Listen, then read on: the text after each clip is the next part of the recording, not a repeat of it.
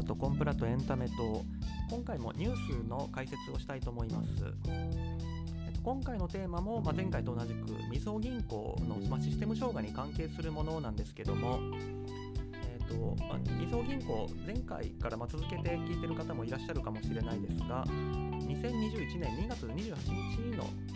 システム障害をきっかけに、まあ、断続的に問題を起こしていっているんですけどもそのうち2021年の9月30日に起きたシステム障害の際に、まあ、単にシステムが止まってしまったっていうだけじゃなくて、えー、とこれも報道されているところなんですがマネーロンダリングに関するチェックが必要なことをきちんとやってなかったということで、えー、と2021年11月26日、えーと、システム障害に関する業務改善命令と同じ日付ですね。ここで、えーと、外為法に基づく是正措置っていうのを受けました。っていうところでこの是正措置っていうのはこれは私も知らなかったんですけど報道によると,、えーと、法律自体外為法っていう法律自体1998年にできたものなんですが初めて是正措置っていうのが出されたということでもう今までそんな違反をした人がいなかったということでこれもまたあの大きい事件だなと思いますし、えーと、とこの件って、まあ、ニュースの解説なんかを見ててもきちんと理解してる人ってそんなにいないんじゃないかっていう気もしましたので少々マニアックな話題かもしれないですけどあのもうちょっと深掘りして話していきたいなというふうに思ってます。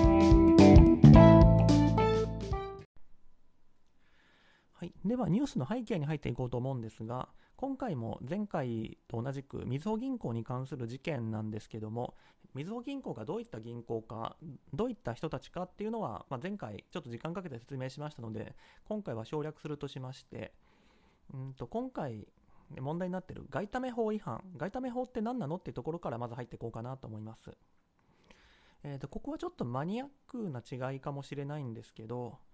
ニュースを見てもみずほ銀行がマネーロンダリング規制に違反したみたいに書かれてるんですけど、ここは正確には経済制裁違反であってマネロン規制違反ではないよなというふうに思ってまして、えー、とこの違い、ちょっとちょっとマニアックかもしれないんですけども説明しますと、マネーロンダリングっていうのは、まあ、犯罪に関係する資金を受け取ったりしちゃいけない、こういう規制ですね。マネロン規制って大体テロ資金供与規制と表裏一体になっていて、テロ資金供与規制っていうのは、まあ、元のお金は犯罪資金かどうかはとりあえず置いといて、テロリストだとか、まあ、暴力団なんかも同じ枠組みに入ってくると思うんですけど、渡しちゃいけない人にお金渡してないですか？っていうのが、まあ、テロ資金供与規制です。その意味では、あの、受け取っちゃいけないお金を受け取ってないかっていうのがマネロン規制で、渡しちゃいけない人に渡しちゃいけないかっていうのがテロ資金規制で、まあ、違う場面に起きる話ではあるんですが、ただ、銀行で送金業務してると誰かからお金を受け取るのと誰かにお金を渡すって基本同時に起きるのでその意味ではマネロン規制とテロ資金供与規制って表裏一体なんですね。じゃあ経済制裁規制って何なのか経済制裁法令って何なのかっていうとこれはその経済制裁を受けてる人えー、と今だと多分北朝鮮のキム・ジョンウンとか受けてると思うんですけどあとタリバンとかえーと、中国のなんかウイグルの人権侵害とかにかかってる人に制裁科すかさないとか起きてるんですが、まあ、ちょっと政治的な匂いも入ってくるんですがいずれにしても国際的大体国連が決めてるんですけど国連で指定したその世界の平和を目指す人みたいな人たちに資金を送ってはいけないあるいはその人たちの資産を預かってはいけないっていうような規制。これが経済制裁ですね。でさっきのマネロン規制、テロ資金協力規制との比較で言うと、経済制裁の対象ってもう明確なんです。もうリストがあって、まあ、経済制裁リストなんて呼んだりもしますけど、その例に載ってる人たちとの間で取引をしちゃいけない、送金しちゃいけないなんですけど、テロ資金供与って、えーと、この人がテロリストだって分かってることってあんまりないというかまあこの人がテロリストって分かってたら多分どっちかというと経済制裁リストに載ってくるので経済制裁違反の話になってくるかもしれないですけどテロ資金供与規制の場合は誰がテロリストか分かんない状態であこういうふうにお金を受け取るやつはテロリストの恐れがあるから止めましょうとかあとマネロンの方もそうですね。えっ、ー、と私振り込み詐欺やってるんですけど被害金溜まってきたから預金していいですかって言ってくるやつはいないのでその人の挙動だとかなんか現金で1億とか持ってきたけどこの1億どっから来たの？とかそういうそのアナログな情報を処理してあこれ犯罪資金だと思うから受け取れませんとかあるいは警察に通報しますですとかそういった判断をしていく。そういう意味では結構その判断があるというかファジーなことを求められるのがマネロン規制なりテロ資金供与規制なんですけど繰り返しになりますけど経済制裁の方はもうこのリストに載ってる人たちとこの取引をしちゃいけませんってもう法律でバッチリ決まってるところなのであのデジタルな世界なんですね。合ってるか合ってないかっていうのが。その意味ではあの実際やってることとしてはこのお金払ってもいいのかなっていうチェックっていう一連の流れなのでマネロン規制も経済制裁規制も、まあ、かなり近しい新戦的な関係になってはいるものの中身は理論理屈と上では全然違いますね。ただまあこの辺りの規制って金融庁がマネーロンダリングおよび、えーと、テロ資金供与対策ガイドラインみたいなのを出していてその中で明らかに経済制裁の話も書いてたりするので経済制裁違反の話を総称してマネロンと呼ぶのもその正確ではないのは間違いないけど間違ってるっていうのも言い過ぎなのかなっていうところはあって、まあ、その意味でちょっとマニアックな違いかもしれないです。ただ、えーと、マネロン違反はもちろん大変なことなんですけど多分世界的、えーと、実務的な感覚では経済制裁違反の方がはるかに大変でなんでかと言いますとえーと、最近はそんなに起きてないかもですけどそのマネロン違反法令違反で金融機関が巨大な罰金を課されるっていうのはたびたび起きていましてこの巨大な罰金っていうのも本当に巨大で、えーと、ドイツ銀行、まあ、ドイツで一番大きい銀行ですけどここなんかトータルで1兆円以上罰金払ったなんて言われてますし、えーと、三菱 UFJ 銀行も、まあ、アメリカの子会社の方ですけど1000億円ぐらいアメリカで罰金払えと言われたことありますし一番高いのが確か、えーと、フランスの銀行で一発の一発の処分で9000億円ぐらい払ったみたいなのもありますのでもう本当に経営が傾くぐらいこのコンプラ違反で金融機関が罰金を払うってことが起きるんですけど全部経済制裁違反ですねまあ、三菱のはちょっとマネロ違反的なやつもあった気がするものの、基本的には経済制裁違反です。なので、えーと、金融機関としてはもう本当に経済制裁法、えーと、日本だと外為法っていう名前の法律でカバーしてるわけですけど、ここの違反についてはもう本当にナーバスになってるところなんですね。なので、えーと経済制裁っていうのはすごく大事な法律なので、もうみんな破らないようにきちんと内部管理体制を作ってるわけです。今回の、えーと、みずほの事件に戻ってきますと、なので、金融機関は全部、外国送金をするときには、外為法に従って、送金の受取人が、その経済制裁リストに載っている人じゃないかどうかっていうのを確認してから送ることにしているわけです。ただ、えー、と今回は、えー、とこの9月30日のシステム障害によって、その外為送金に関する処理が遅れてしまった、えーと、止まってしまったんだったらかえって楽だと思うんですね。もう今日は遅れませんとお客さんに頭下げて回れば済むので。ただ、遅延ってことは、あの頑張ったら遅れる分もあるし、えーと、間に合わなくて遅れない分もあるっていうことで、えーと、金融機関としては結構対応を迫られるところがあって、みずほはその時に、まあ、やっちゃいけないことをやってしまったと。つまり、処理が遅延しているのをカバーするために一部の必要なチェックを省略してしまったと。それがこの外為法の上場テックチェック、つまり経済制裁リストとの照合をやめてしまったってことです。それで、えーと、財務省、えーと、外為法は、えーと、いつも出てくる金融庁じゃなくて財務省の所管なので財務省から、えー、と是正措置っていう命令を受けましたということです。でただ個人的にはこれ結構不思議でなんでそんなことできたのかっていうのがそもそもあるんですねつまり外国送金するときには経済制裁リストとの照合チェックを行うんですけどただ人の目でチェックするのも、まあ、数も多いので大変ですしさっきも言ったように経済制裁違反ってやっちゃうと、まあ、今回もみずほすぐに是正措置命令受けたみたいに、まあ、大変なことになるのでもうシステム上自動で行うようになってるんですね。外国送金指示が、まあ、システム上送られてくるとその制裁経済制裁に関するチェックが自動的に走って、えーとまあ、何か引っかかったら多分人の目で見て判断してっていうところに流れていくし何もなかったらやっとあの実際に送金を進める手続きに行けると。なので今回なんでそれを省略できたのかっていうのは不思議なとこではあります。じゃあ今回の原因なんですが、えー、とこれもニュースからなんですがみずほ銀行のコンプライアンス部門としてはそもそもチェックしないってことが違法だっていう認識がなかったっていうふうに書いてあってこれはちょっとびっくりですね。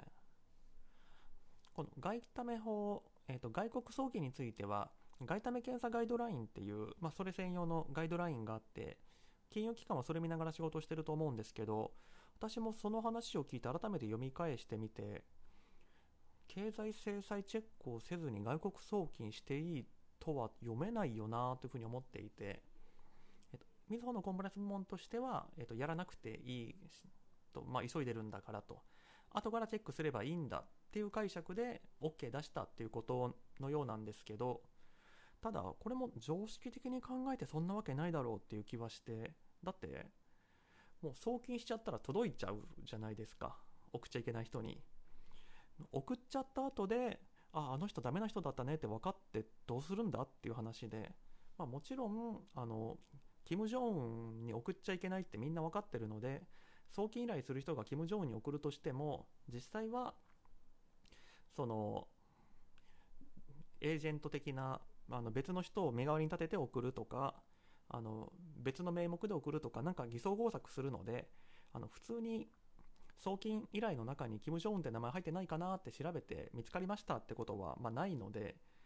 あの多分今回やったみずほのチェックせずに送った送金の中にも直接違反してる送金はないだろうなとは思うんですけどとはいえやらずに送っていいって判断がどこから出たのかっていうのは疑問ですね。あのここは一応ちょっと補足しとくとあの私も、まあ、もちろんあの一個人で法律の解釈について絶対の自信も絶対のその権限も持ってるわけじゃないのでよその金融機関さんよその会社さんが法律の解釈自分と違うからお前アホかっていうべき話じゃないとは思うんです。たださっきも言いましたように外為検査ガイドラインを見ても後からなんていうふうには書いてないですしその常識から考えても送っちゃ後で送っちゃった後で分かったところで意味がないですしあとそんなことやってる金融機関後からチェックしてる金融機関なんか存在しないだろうって思いますのでなんでそんなとんでもな解釈がありになったのかっていうのが不思議ですね。あのまあ、処理を省略することになったっていうのがニュースに書いていたんですけどもあの先ほどの話のちょっと補足にもなってくるんですけどそもそもシステムの作りが私変だなって気がしてこれも繰り返しになりますけど経済制裁違反ってすごく大変な違反なので必ず外国送金するときにはそのチェックを通るようにシステム上も作られてるはずなんです。なのでその省略できるっていうのが意味がわからないなと思っていて何かその経済制裁チェックボタンみたいなのがあってそこを外したらチェックせずに送れるっていうことなのかなと思うんですけど経済制裁チェックをせずに送金していい場面っていうのがちょっと思い浮かばなくてあの頑張って想像した限り例えばえっ、ー、と12月10日にもう1万件の送金を処理しないといけないですってなったとしてただ1万件とか処理が来てしまうとひょっとしたら中に経済制裁チェック、まあ、経済制裁チェックじゃなくても何かチェックが必要な取引があったりしたら全件をその日のうちに処理できないかもしれないと。そういう事態に備えて事前にあのチェックしておいてそれで確認をした上で当日12月10日になって実際の送金指示を送ってもらうと。でそこで何か調査で引っかかったとしてもあの事前に調査している結果があるのであの簡単に12月10日に実施する調査については終わることができると。だってその日初めて見るあの調査内容じゃなくてもう事前に下調べが済んでるからっていうパターンを考えたんですけどただこの場合でもだからといって当日のチェックをやめるってことはないよなと思いましてあの経済制裁リストって結構頻繁に更新されるので例えば1週間前にその送金する先のリストもらって調査をしたとしても当日12月とか当日になったらまた新しい人がリストに登録されてるかもしれないのでやっぱり事前に調査してるからといって実際に送る時の調査を省略することってできないはずなのでなんでみずほのシステムはチェックを省略できるチェックを止めれる仕組みになってたのかここも謎ですね。まあこれはもちろん私外から見てるだけなのであの中の人だったらいやこういう仕組みなんだよって答えがあるんだと思いますけどただそんなふうもしそういう仕組みになってるとしたらそういうシステム作った時点でおかしいっていうことですね。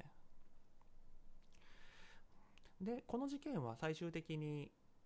えっ、ー、とまあ、2月28日から続く一連のシステム障害の事件と一緒に頭取とあとコンプライアンスオフィサー、えー、と CCO ってやつですね。えっ、ー、とその銀行のコンプライアンスの責任者も退職、まあ、責任を取って辞任したっていうふうに決着がつくんですけどまあ海外の銀行だったらそういう行政からの処分を受けたら CCO コンプライアンス担当役員が辞任するって結構ある話なんですけどあ日本の銀行でコンプライアンス担当役員が辞任するつまりコンプライアンスの責任だって言い切るってあなかなか先進的だなと思ったんですけど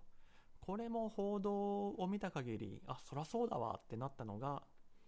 先ほどみずほのコンプライアンス部門が、まあ、対応対応が違法であるという認識がなかった。後からやればいいと思ってたっていうふうに書いた、えーと、あのお話ししたんですけどもこの細かいニュースの流れを見てると今回その外為送金が遅れてるぞっていうことについて非常時対策プロジェクトチームっていうのができましたと、まあ、2月28日の事件だともう5時までできなかったのが今回はカットオフタイムより前にちゃんとプロジェクトチームを作ったんだって意味ではもうかなり前進したなっていう感じがするんですけどそこでチーフコンプライアンスオフィサーコンプライアンス担当役員自身がもう遅れと。対応は違法じゃないと。後からチェックすればいいんだっていうふうに主張したっていうふうに書いてる記事がありまして。ああもう担当役員が違法な指示出したって言ったらそら辞任するのもしょうがないわなというところですね。まあもちろんその役員自身が調べて言ったんじゃなくてコンプライアンス部署の人が調べて判断して言ったことを代わりに言ってるんだと思いますけどとはいえそれはさすがに重いよなというふうに思います。ただなんでそこまでして送ったのか。だってもうシステム障害起きてて送れないし実際えーとまあ、100件単位でこの日遅れずに済ませた取引があるっていうのでもうそんなに危ない橋渡らなくても次の日にすりゃいいじゃないかっていうふうに見えなくもないんですけどただ、えー、と前回のその第三者委員会の処分のところでこういう一文がありまして、えー、と当日中に次元のある取引を顧客のために必ず間に合わせるという強い意識が不足していたっていうふうに ATM 事件の時に言われてたのでもしかしたらここが響いてるのかなっていう気はちょっとしますね。あの ATM の事件の方で当日中の次元のある取引を顧客のためにやるっていう意識が不足してたって言われてたから、えっと、違法なことをしてでもやるべきではないとはいえお客さんのために必ず間に合わせるんだっていうことで CCO がちょっと無理した主張をしてまでカットオフタイムまでにこの外国送金をするんだという指示を出したっていうふうにつながっちゃってるとしたらあのなかなか痛いところだなというふうに思います。はい、最後にまとめなんですが、えっと、今回もみずほ銀行の事件ということで、まあ、前回と同じなんですけど前回と今回、まあ、世間の注目は断然前回の、まあ、システム障害の方に行ってると思うんですけど私今コンプライアンスの目線で見るとこっちの方が罪が重いなっていう感じはしますね。やはりそのシステム障害が起きて当日あたふたしちゃっただとか、まあ、組織としてちょっと風通しが良くなくて、あんまり積極的なイニシアチブが取れなくて、あの危機時期に後手後手に回ってしまったみたいなことは、あのひどい、ひどい話ではあるんですけど、まあ、どこの組織でも起こりうるのかなというふうに思っていて、ただ、今回の件って、そのコンプライアンス部門が法律解釈を求められてで、もっとリスクを減らす手段っていくらでもあるはずなのに、堂々と、まあ少なくとも、その監督官庁から見たら、あの一発で処分になるぐらいのひどい法律違反をコンプライアンス部署が指示を出したって、これはちょっと救いようないんじゃないかなっていう気はしますね。まあそれもあって、コンプライアンス役員も辞任っていうことになったんだとは思うんですけど、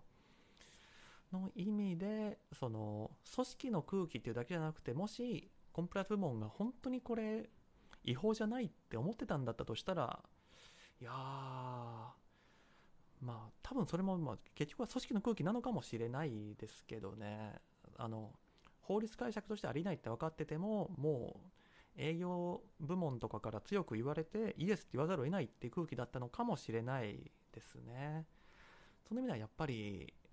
コンプライアンス部門が解釈を間違えてたとしてもひどい話だし、コンプライアンス部門としては、あの、首を縦に振りたくなかったんだけど圧力で言わされたとしたら、それもまたそれでひどい話で、まあ、どう転んでもひどい話だなっていうところですね。え、ー、と、みずほ銀行の今回の一連の件は、まあ、行政処分も出たことですし、今後の対応を見守るっていう感じになってくるんだと思いますけど、えっ、と、まあ、もしかしたら2013年の、えーと、反社会的勢力の有志これは私今回の2つの件に比べると全然悪くない事件だと思ってるんですけどこれもあのみずほが暴力団と付き合ってたんだろうみたいに、まあ、そうなんだけどそうじゃないよなみたいな結構誤解が多いニュースかなと思うのであのまた機会があったらあの話したいなというふうに思っています。じゃあ今日はあのここまでみずほ銀行の、えーと、外為法に基づく是正措置命令ということでお話ししました。ご清聴ありがとうございます。